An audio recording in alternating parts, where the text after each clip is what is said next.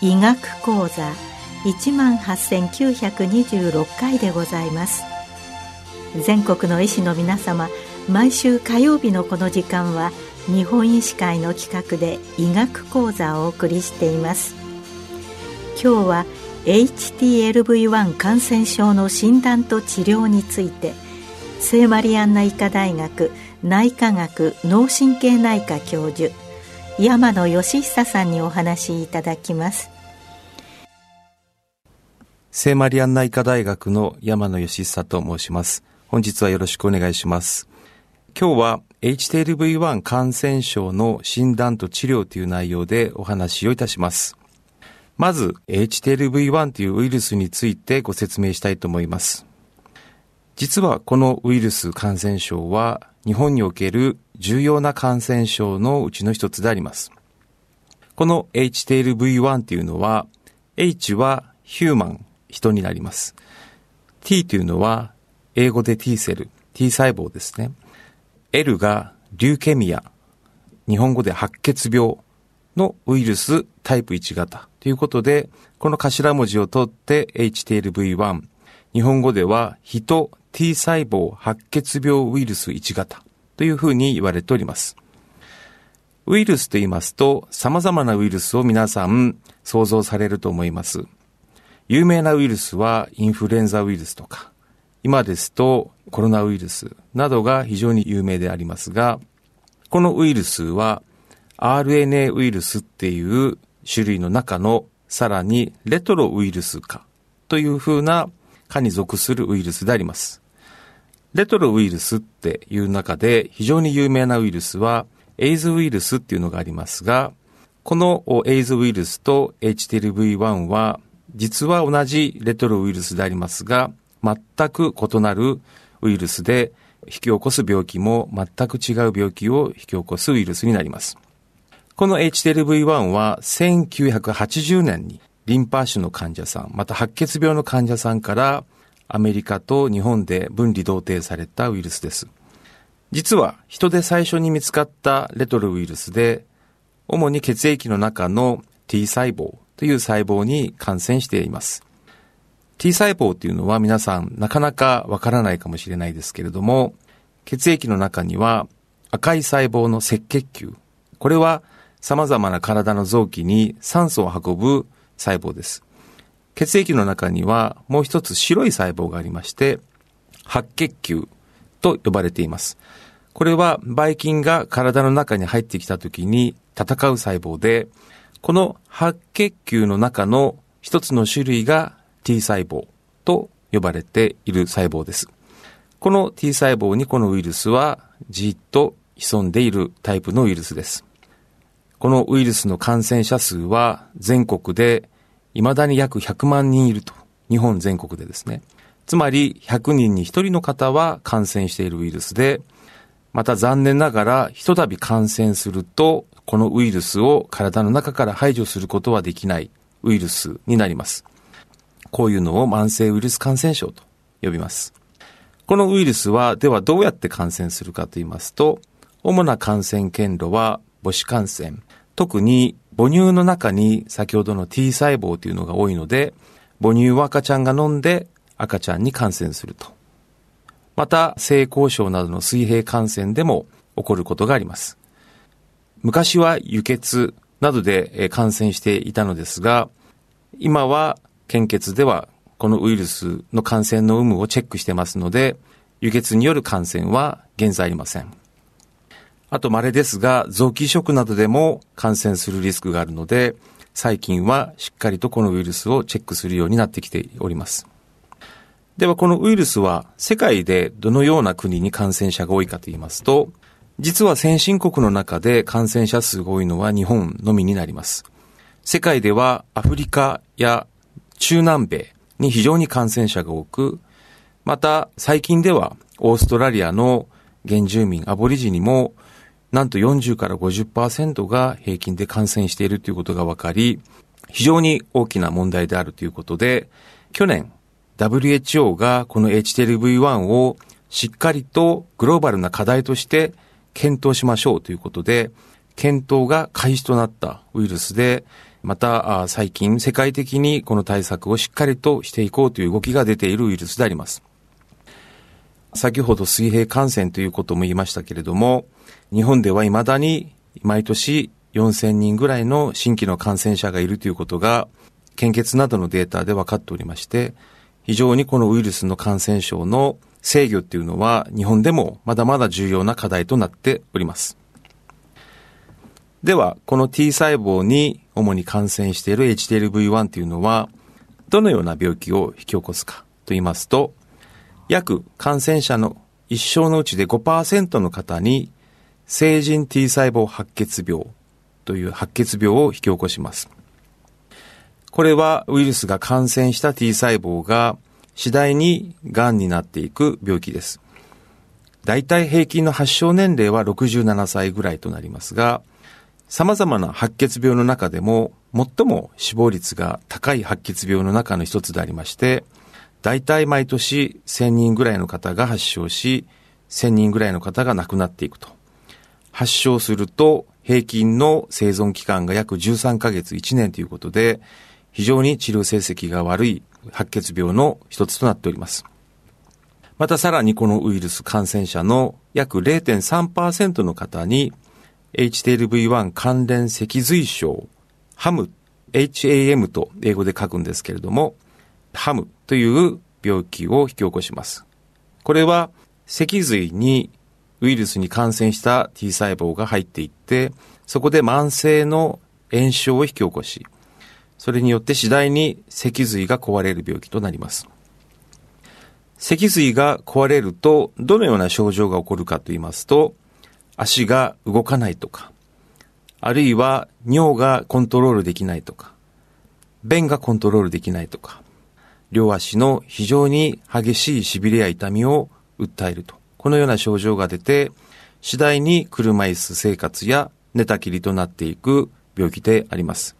残念ながらこの病気も治療法が確立していない病気となり、国の難病に指定されている病気です。これら ATL という白血病とハムについてもう少し深く掘り下げてみたいと思います。まず ATL 白血病の方ですけれども、この HTLV1 ウイルス自体が日本の中では九州に感染者や病気の方が多いという傾向が実はあるのですが、最近は大都市圏における患者さんの増加が認められているということが分かってきております。この ATL という白血病は、主に母子感染によって感染した方から発症するというふうに言われておりますので、母子感染を防ぐということは、この白血病を引き起こす可能性のある方を少なくするということで、非常に重要になります。万が一発症しますと、どのような症状が出るかと言いますと、非常に全身が倦怠感が強くて、なかなか動きづらいとか、あるいは原因不明な発熱が持続してしまうとか、また、リンパ節っていうところが腫れて、体の表面からゴリゴリを触れるようなものが出てくるとか、あるいは特徴的な皮膚の発疹が出てそれがなかなか治らないとか、そのような症状が出てきます。で、診断は血液、採血などによって白血病の細胞が存在するかどうか。というのが一番重要な検査になりますが、さらにウイルスに感染した細胞が1個の細胞から無限に増えているということを証明する検査などがあります。これを医学用語ではモノクローナルな増殖って言いますけれども、そういうモノクローナルな増殖を確認する検査、このような検査をして診断となります。この ATL 白血病という病気は、いくつかのタイプに分かれていまして、急性型、リンパ腫型、慢性型、くすぶり型という4つのタイプに分かれております。大きく分けると、この急性型リンパ腫型が非常にアグレッシブな進行を示しますので、アグレッシブタイプと言われておりまして、これらを発症すると残念ながらなかなか治療が難しいということになって、発症した後に化学療法という抗がん剤ですね。抗がん剤の治療などでは1年以上生存することが難しいというのが今の現状です。一方で最近骨髄移植がこれらのタイプでも有効であるということが分かってきました。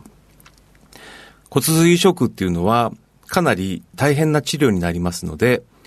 体力のある70歳以下ぐらいの発症の方には適用になるのですが、それ以上の年齢で発症した方にはなかなかその治療法ができません。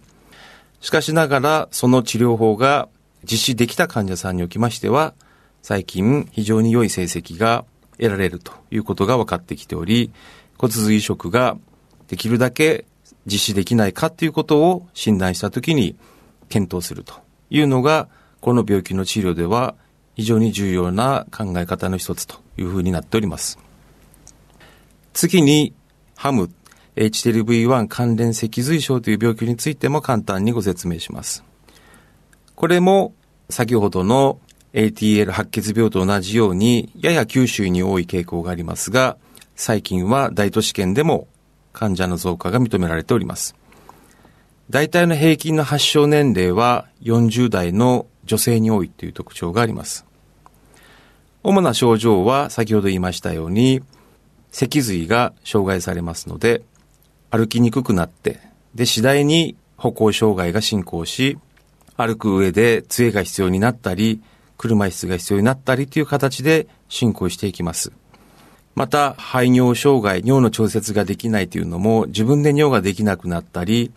あるいは非常に頻回の頻尿で夜ほとんど眠れないというふうな症状が出たりします。特に尿が自分で出せなくなった患者さんにおいては、自分で管を膀胱に入れて尿を出すというふうなことをしなければならないというふうになってしまいます。このような非常に難しい病気でありますが、この病気は発症のできるだけ早期にステロイドという炎症を抑えるお薬を有効に使うことで進行を抑制することができるということが分かってきました。また、このハムっていう病気につきましては、急速に進行する方が全体の約2割弱、ゆっくり進行する方が全体の8割弱、そしてほとんど進行しないような方も中にはいるということが最近の研究で分かってきました。で、これらの病気のタイプを分けるための検査が髄液と言いまして、背中から針を刺して液を取る検査があるんですけれども、その検査をすることで、その検査の中で炎症の強さを判定するマーカーがあり、そのマーカーの値に基づいて、この方は急速に進行してしまう方なのか、ゆっくり進行するタイプなのか、ほとんど進行しないのかっていうことをきっちりと見極めた上で、治療の強さを変えると。つまり、テーラーメイドの治療を行うということが最近はできるようになっており、え、現在、あのガイドラインでそれらの治療法を全国の神経内科の専門医の方々はできるような体制が整備されております。この HTLV1 というのは、しっかりと診断し、その感染を予防するということが非常に重要であるというふうなことは先ほど述べさせていただきました。このウイルスに感染しているかどうかっていうのは、実は血液検査ですぐにわかります。今は母子感染をしっかりと予防するために、平成23年度から妊婦さんでは無料でこの抗体のチェックを受けることができるようになりました。妊婦検診では多くの産婦人科でこのウイルスの検査を実施するようになっております。そこではまずスクリーニング検査っていう検査を行います。その検査を行って陽性であった場合に次に必ず確認検査っていうのをすることが重要です。もしスクリーニング検査っていう検査しかしてない場合はぜひ確認検査っていう検査を行うように気をつけてください。このウイルスの感染者数は先ほど九州に多いというふうにご紹介させていただきましたが、実は人口が多い大阪、東京、神奈川、愛知県などは感染者数が多い地域となっております。しっかりとこの検査を行って赤ちゃんに感染させないような努力をすることが重要です。ではどのように赤ちゃんに感染させないようにするかと言いますと、一つの方法としては赤ちゃんに母乳を与えないというふうな方法が現在は取られております。また2番目の方法としては3ヶ月未満の短期母乳を与えるというふうな方法が取られております。それぞれの方法にメリット、デメリットがあるということが分かっています。もちろん完全に感染を防ごうと思いますと母乳を与えないというのが一番良いのですが、母乳にも非常に大きなメリットがあるということも知られておりますので、短期間母乳を与えた方がいいのか、あるいは完全に母乳を与えないような方法を選ぶのか、それは主治医の先生などと相談して決めていくと。またご家族とも相談して決めていくというふうなことが取られております。この妊婦検診で陽性と判明した方への説明は非常に重要となります。ただ、一番重要なのは、感染している方については、病気を発病しているわけではありませんので、これまでと同じように生活しても大丈夫であるということ。決して白血病や先ほどのハムなどの難病を発病しているわけではありませんので、赤ちゃんを無事に出産ができるということ。そういうことをしっかりとお伝えするということが重要になります。さらに普段の生活では周りに感染させるということは全くありません。ですから、ぜひ言われなき差別などを引き起こさないような配慮というのも非常に重要になってきます。このようなウイルスに万が一感染しているというふうなことが分かって、できれば少しでも自分の体調とか、あるいは状態について知りたいというふうなことを希望されるような方がいらっしゃると思います。そういう方をサポートするために、現在日本では日本 HTLV1 学会と厚生労働省が協力して、日本の全国に HTLV1 の相談に対応できるような拠点病院というのを整備することを進めております。詳しくは日本 HTLV1 学会のホームページに掲載されておりますが、まだ専門家が少ないので、主要な都市、また九州は各県、都道府県でしっかりともうすでに整備されておりますが、その他はまだ主要な都市などで整備できているだけとなっております。詳しくはウェブサイトを参考にしていただけましたら幸いです。また国もこのウイルスに対する対策を国主導で HTLV1 総合対策っていう形で進めております。これからは WHO などの世界とも協力して日本でこのウイルスに感染している方々が大きな不安を抱えないで生活できるように支えていくような活動をしっかりと国主導で行っております。また、病気が万が一発病しても、それの治療薬の開発も、この HTLV1 総合対策では積極的に推進しておりますので、近い将来発病する前に、よりハイリスクの方を、えキャッチして、発病しないで済むような治療法などの開発も視野に研究が進んでいるっていうのが今の現状です。以上が HTLV1 感染症の診断と治療に関するご説明でした。本日はどうもありがとうございました。今日は HTLV1 感染症の診断と治療について聖マリアンナ医科大学内科学脳神経内科教授山野義久さんにお話いただきました。